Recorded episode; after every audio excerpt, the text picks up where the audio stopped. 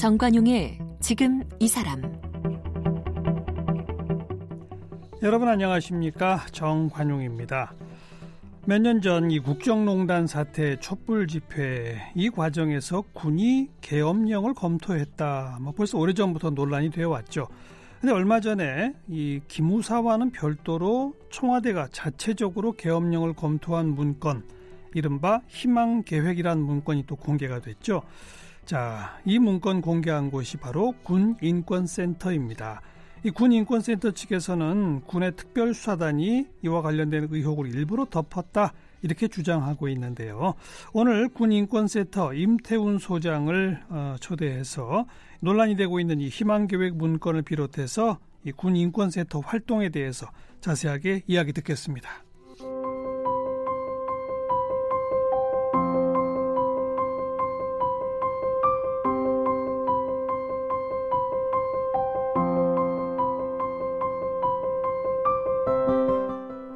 임태현 씨는 대구 한의대학교 동양철학과를 졸업했습니다. 성공회대학교 NGO 대학원에서 석사학위를 받았습니다. 1999년에 동성애자 인권연대 대표와 올바른 국가인권기구 실현을 위한 공동대책위원회 공동대표로 활동하며 국가인권위원회가 탄생하는데 산파 역할을 했습니다. 2009년에 군인들의 인권 문제를 전담하는 NGO인 군인권센터를 설립했습니다. 군인권센터에서는 고 노우빈 훈련병 사건을 폭로해 신병들의 뇌수막염 예방접종을 의무화시켰고 군복무 중 학자금 대출 이자 면제를 실현시켰습니다. 은폐될 뻔한 윤일병 사망 사건도 널리 알렸습니다. 2014년 제28회 한국기독교 교회협의회 인권상을 수상했고 2018년 제3차 국가인권정책 기본계획을 수립하는 데에 기여한 공로로 법무부 장관 표창을 받았습니다. 현재 군 인권센터 소장을 맡고 있으며 국방부 군인 복무정책 심의위원과 국가인권위원회 군 인권포럼 위원으로 활동하고 있습니다.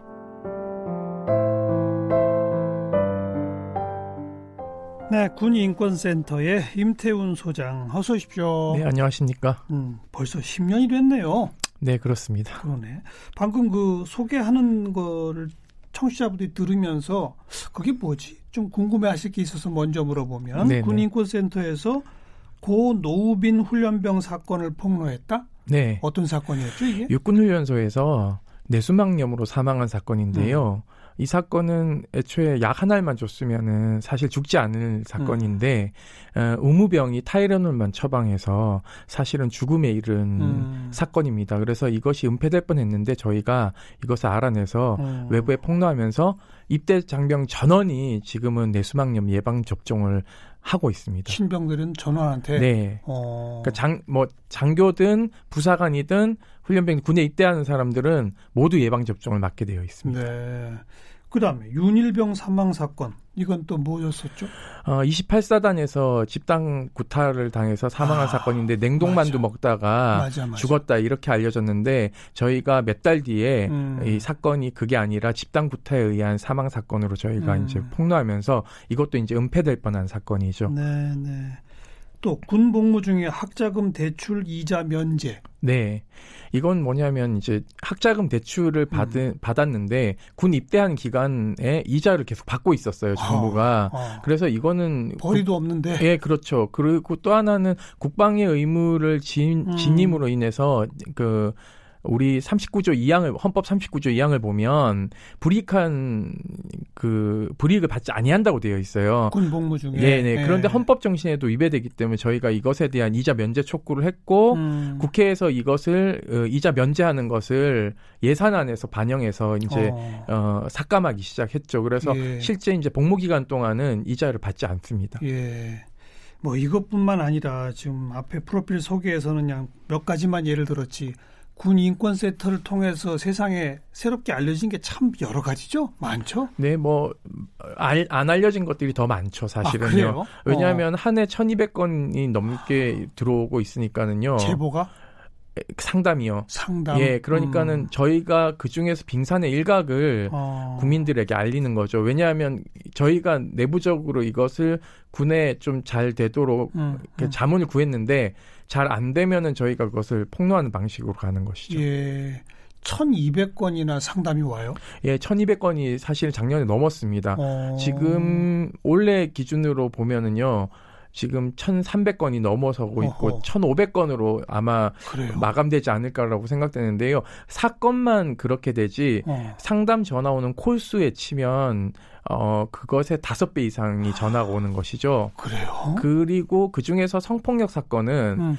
어 군에서 운영하는 국방 헬프콜보다 저희가 더 많은 상황입니다. 어. 그러니까는 어, 아무래도 그 국방 헬프콜은 자기네 신, 자기의 신변이 그대로 100%보, 예. 그 비밀이 보장 안 되기 때문에 예, 예. 군인권 센터를 아마 그런 측면에서 선호하는 것도 있지 않을까 저희는 그렇게 보고 있습니다. 음, 그런 식으로 상담 전화 또 지금 뭐 상담 그렇게 오는 건 거의 다 현역병들입니까? 네, 병사들 이게 윤일병 사망 사건 이전과 이후로 우리 군은 좀 나뉘는데요. 음. 이전에는 부모들이 전화가 많이 왔습니다. 음, 음. 그런데 윤일병 사망 사건 이후에는 당사자들이 전화 많이 오고요. 음. 거의 80% 이상을 상회하고 있습니다. 어.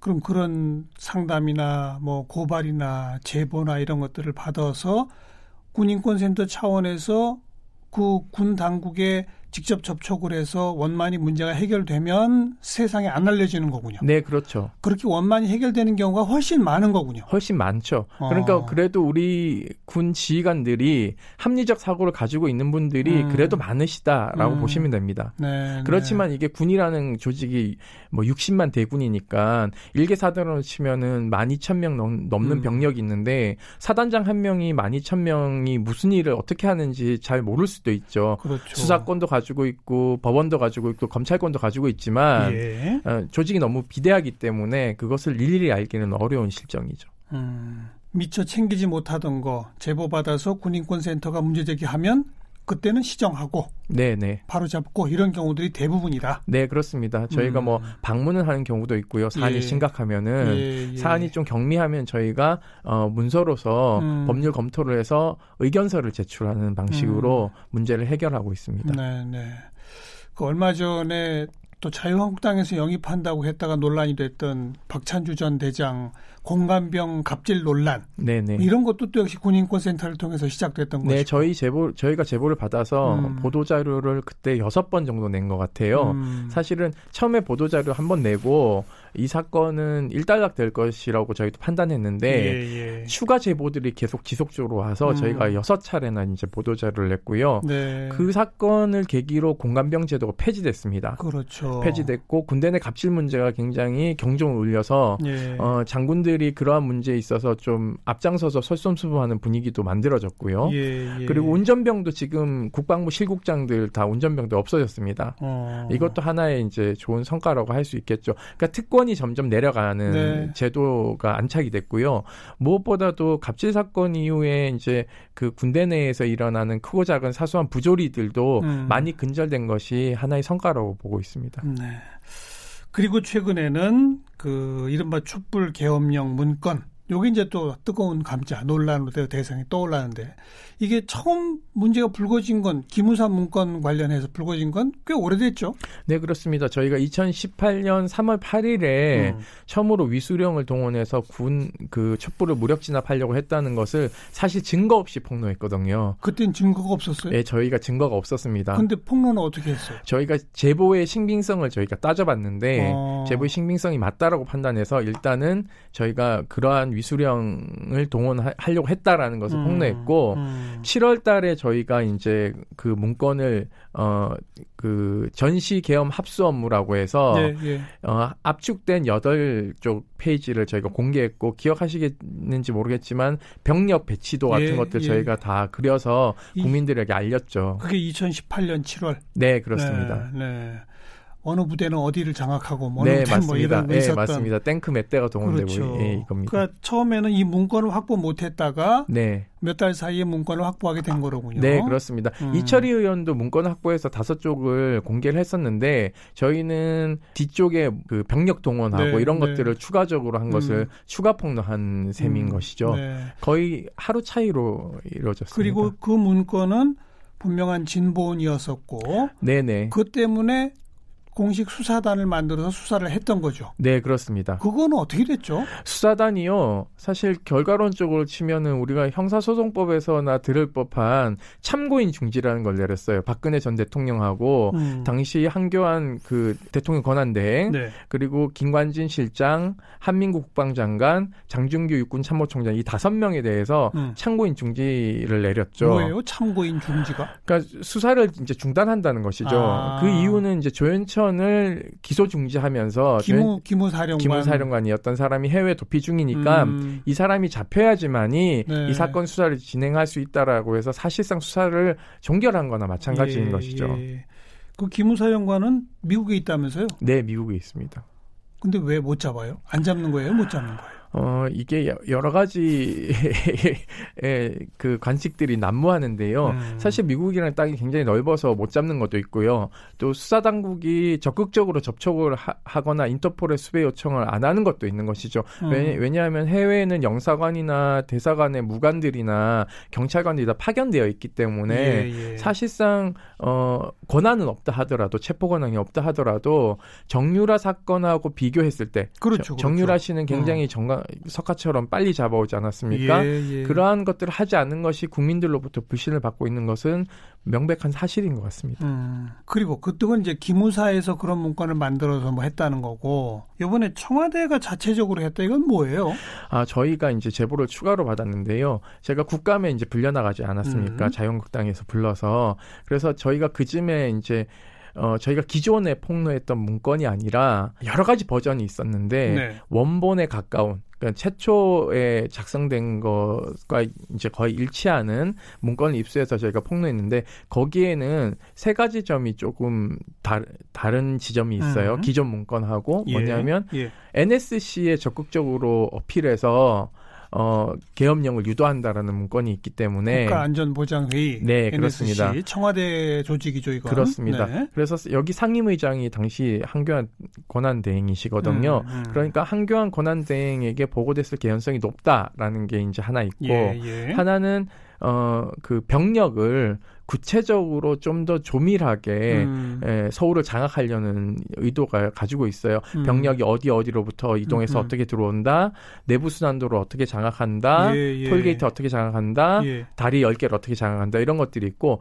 어, 국회의원에 대한 사법 처리, 적극적인 예. 체포 이런 것들이 추가적으로 있었기 때문에 예. 그런 것들 민감한 것들을 기무사가 음. 어 5월 8일인가 9일 날 대통령 당선되지 않습니까? 예, 9일이죠. 예, 예. 어 5월 10일 날 비밀 문서로 등재를 해버려요. 어. 아무도 못 보게 하기 위해서 어. 원래는 이게 보안 문서가 아니었거든요. 예, 예. 그래서 거기서 민감한 것들을 삭제하고 어, 등록했을 개연성이 높다. 왜냐하면 음. 버전이 한 10개 정도가 있거든요, 문건이. 어. 근데 이 문건을 다 찾아내지를 못했어요, 수사단이. 예. 두개 정도밖에 확보 못한 걸로 알고 있거든요. 예. 그래서, 어, 수사단이 적극적으로 수사를 했으면은 그 이전 문건도 이, 이 음. 수사단이 가지고 있거든요, 지금. 음흠.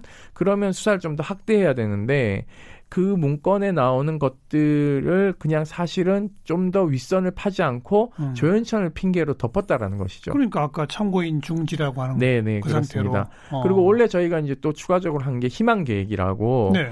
어 이것은 태블릿 PC가 발견되는 2016년 10월 후반부 이전에 음. 네. 10월 초반에 문서를 김관진 당시 국가안보실장이 청와대 안보실의 행정관인 신모 중령에게 예. 어, 작, 계엄령을 문건을 작성하라고 합니다. 이것은 북한의 급변 사태가 일어나는 것을 어. 상정하고 남한에 어떻게 계엄령을 선포할 것인가. 예, 예. 이, 그것을 다룬 문건입니다. 예. 그것도 저희가 이제 폭로했는데 여기도 어, 계엄령을 해제하려는 국회를 계엄 해제를 어떻게 무력화시키는가. 예, 예. 또 하나는 계엄 사령관으로 합참의장이 아닌 육군 참모총장을 어떻게 하느냐. 음. 이런 것들이 담겨 있는 내용들입니다. 네. 그래서 어 향후에 이제 사실은 그 이전에 이미 급변 사태를 빌미로 남한의 음. 어떤 계엄령을 선포하려고 하다가 국정 지지도가 떨어지니까는요. 저희가 추론하는 것입니다. 예. 어 10월 하반부에 태블릿 PC가 터지니까 음. 이 뭐, 이 중간에 키만 계획에서 계엄으로 기무사 음. 쪽으로 넘어가지 않았을까 저희는 그렇게 추론하고 있습니다. 그러니까 처음에는 청와대 국가안보실 차원에서의 검토였었고, 네네. 그러다가 태블릿 PC 이후 국민의 분노가 들불처럼 커지는 상황이 네. 나오니까 기무사 쪽으로 해당 업무가 넘어갔다. 네네. 라고 추정하고 있다. 예, 왜냐하면 음. 추정할 수밖에 없는 게요. 어, 2월 10일 날, 음. 2017년 2월 10일에 어, 조현천 기무사령관이 문건을 작성하라고 지시를 했는데 그 이전에 사실은 2월 6일쯤인가 7일쯤에 그 국가안보실장인 김관진 씨하고 어, 조현천 사령관이 만납니다. 어. 그래서 그 이후에 수기로 작성하라고 먼저 요구를 하거든요. 음. 그러니까는 사실은 어, 청와대발 계엄령이 희망 계획이 어, 그 촛불 항쟁으로 인해서 기무사 발로 네. 변경되는 상황인 것이죠. 요 연결고리에서 수사가 예. 윗선으로 진행돼야 되는데 예, 예. 수사단이 그 윗선으로 수사를 진행하지 않고 예. 사실상 봐주기식으로 수사하지 않았나 예, 저희는 예. 그렇게 판단하고 있습니다. 알겠습니다. 근데 이제 몇 년 전 이 문건의 폭로와 논란 과정에서 항상 이제 일각에선 그런 얘기를 합니다.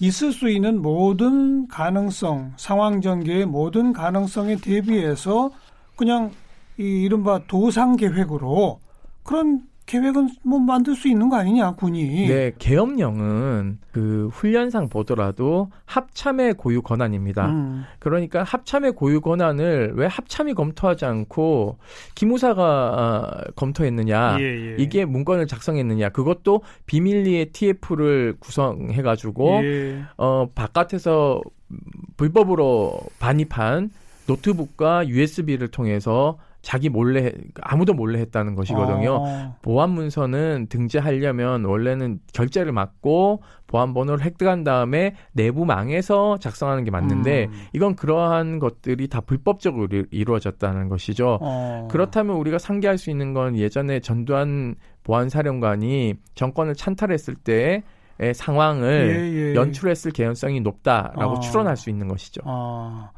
정식 합참이 공식 문서로 내부에서 검토 작성했다면 문제 삼을 필요 없다. 문제 삼을 필요가 없는 거죠. 그런데 외부 비밀 자재를 반입해서 네네. 네. 비밀 테스크포스 팀이 한 걸로 봐서는 이건 의심이 간다. 네, 그렇죠. 그 권한이 말일까? 없는 일을 음. 했다라는 것 자체가 굉장히 불법적이고 반헌법적인 의도가 있다라고 보는 것이죠. 네. 이것이 이제 내란 음모죄다라고 저희는 판단하고 있는 것입니다. 음.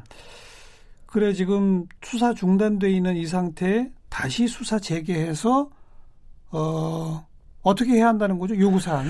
사실은 여야가 작년 11월에 합의를 했습니다. 청문회를 음. 국방위원회에서 하기로요. 그러니까 저는 이거를 좀 약속을 지켜야 된다고 보고 있고요. 예, 예. 여기서 의혹을 좀 더 파헤친 다음에 어 검찰이 수사를 해야 될지 음. 아니면 특검으로 가야 될지는 또 국민들과 예. 정치권에서 판단할 일이라고 생각을 하고 있습니다. 예. 국회 국방위 차원의 청문회는 합의만 해놓고 안 되네요. 네. 그 여야 합의가 이렇게 무색할 그러니까요. 정도니까요. 이 사안을 그 정치인들이 가볍게 보고 있지는 않을까. 왜냐하면은 수사했는데 뭐 조현천 잡혀야지 어. 이렇게 안일하게 생각하는 건 아닌가라는 좀 우려가 있습니다. 지금 뭐 정기국회 막바지, 뭐 예산 심사 뭐 등등 고려해 보면 국방위 청문회는 열리기 어려울 것 같은데요. 뭐 정치적으로 고려해서 그렇긴 한데요. 네. 그래도 어 지금 20대 국회의원들의 임기가 내년 5월까지지 않습니까? 하지만 뭐 사실 내년 되면 총선 준비하느라 뭐 국회가 제대로 가동되겠어요? 그렇긴 하겠지만은 어. 이런 것들을 제대로 하지 않기 때문에 음. 사실 국회의원들이 정치적 불신을 받고 자꾸 용퇴하라는 얘기들이 나오지 않습니까? 알겠습니다. 저는 마지막까지 좀 책임지는 의원들이 있었으면 좋겠습니다. 예.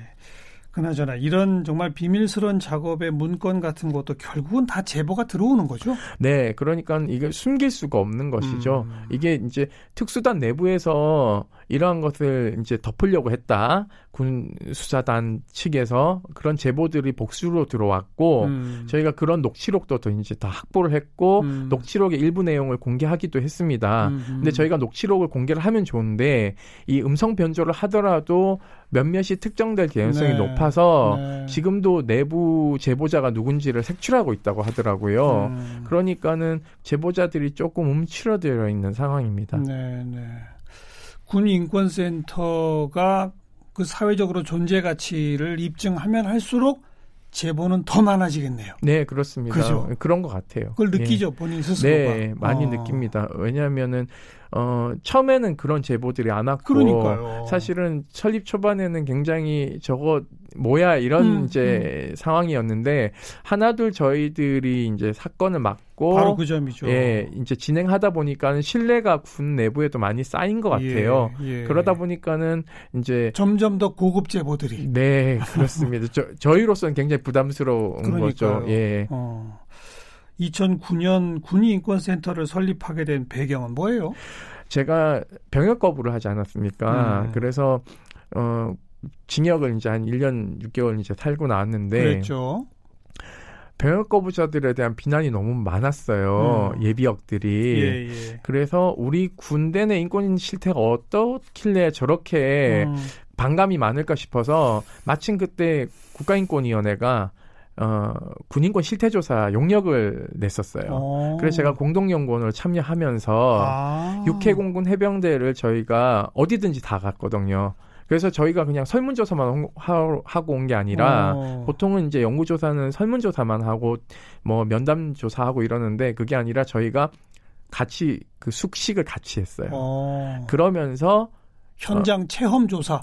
그렇죠. 그리고 이 라포가 형성되니까 예, 예. 이 국군 장병들이 음. 간부들 할 것 없이 이 군의 열악한 인권 상황을 저희들한테 낱낱이 다 얘기해줬고 아. 그걸 제가 보고서에 담았고 그런 현장을 보고는 제가 아 이거는 누가 좀 인권 문제를 음. 다루는 전문 기관이 필요하겠다라고 음. 판단해서 그때부터 저희가 이제 2005년이죠. 네. 준비를 해서 2009년에 어. 군인권 센터를 만들게 된 계기입니다. 그 시작은 국가인권위원회 차원의 군인권 실태조사 연구 사업이었고. 네, 맞습니다. 그 연구 사업에는 어떻게 참여하시게 된 거예요?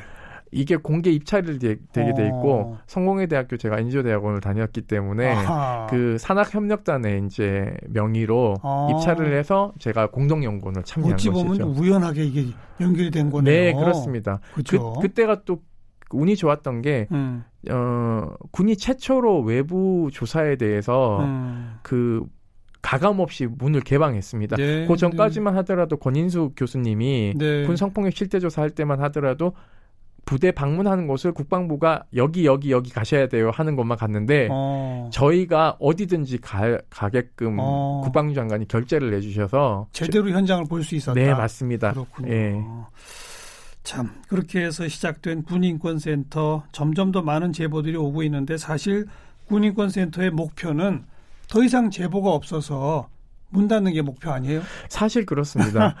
에, 그리고 저희가 좀 더 이제 정책적인 거나 음. 교육적인 거나 입법적인 것에 좀 더 매몰돼서 예. 좋은 군대를 만드는데 역할을 하는 것이 저희들의 바램인데 그렇죠. 아, 해마다 사건이 증가하고 있어서 저희도 이제 놀랍긴 한데요. 네. 문재인 정부 들어서 이제 사실은 더 상담이 증폭하고 있는 것은 음. 권리 신장에 대한 의식이 더 높아졌기 때문에 그렇죠. 저희는 그럴 그렇다고 보고 있고요. 과거에는 그냥 쉬쉬하거나 묻어버리던 네, 그렇습니다. 걸 이제는 드러내는 거죠. 네, 그리고 또 하나는 최근에 병사들에게 일과 시간 이후에 휴대폰을 주지 않았습니까? 그렇죠. 그러니까 아무래도 접근성이 용이하니까 어. 상담 전화들이 작년보다는 또, 네. 또 높아질 수밖에 없는 네, 환경도 네. 있다라고 보고 음. 있습니다.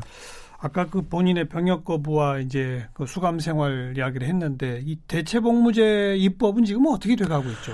어, 국방위원회 법안심사 소위를 통과를 했습니다. 음. 어, 36개월이고요. 어, 현역의 두 배입니다. 네, 어, 네. 어, 두 배이고 그리고 합숙을 기본적으로 하, 전제로 그렇죠. 하고 있고요. 예. 어, 대체 복무를 하는 장소는 교정시설입니다. 음. 그 교도소와 구치소에서 어, 교도관을 보조하는 업무를 도와주는 업무로 네, 네, 하고 있습니다. 그러니까 사실은 같이 징역살이 하는 거죠. 그러니까 제 저가 이제 국방부 대체복무 자문위원 하면서 사실 교정 단일안을 제가 아이디어를 냈고요. 어. 왜냐하면 반대급부가 너무 심하니까 일반 국민들이 처음에 봤을 때는 편한 곳이 아니라 음. 좀더 어려운 곳에서 음. 하는 것이 반대 여론을 무마시킬 수 있다라는 예. 판단도 했고요. 예. 그리고 처음에는 소방도 소방도 많이 검토됐는데 그랬었죠.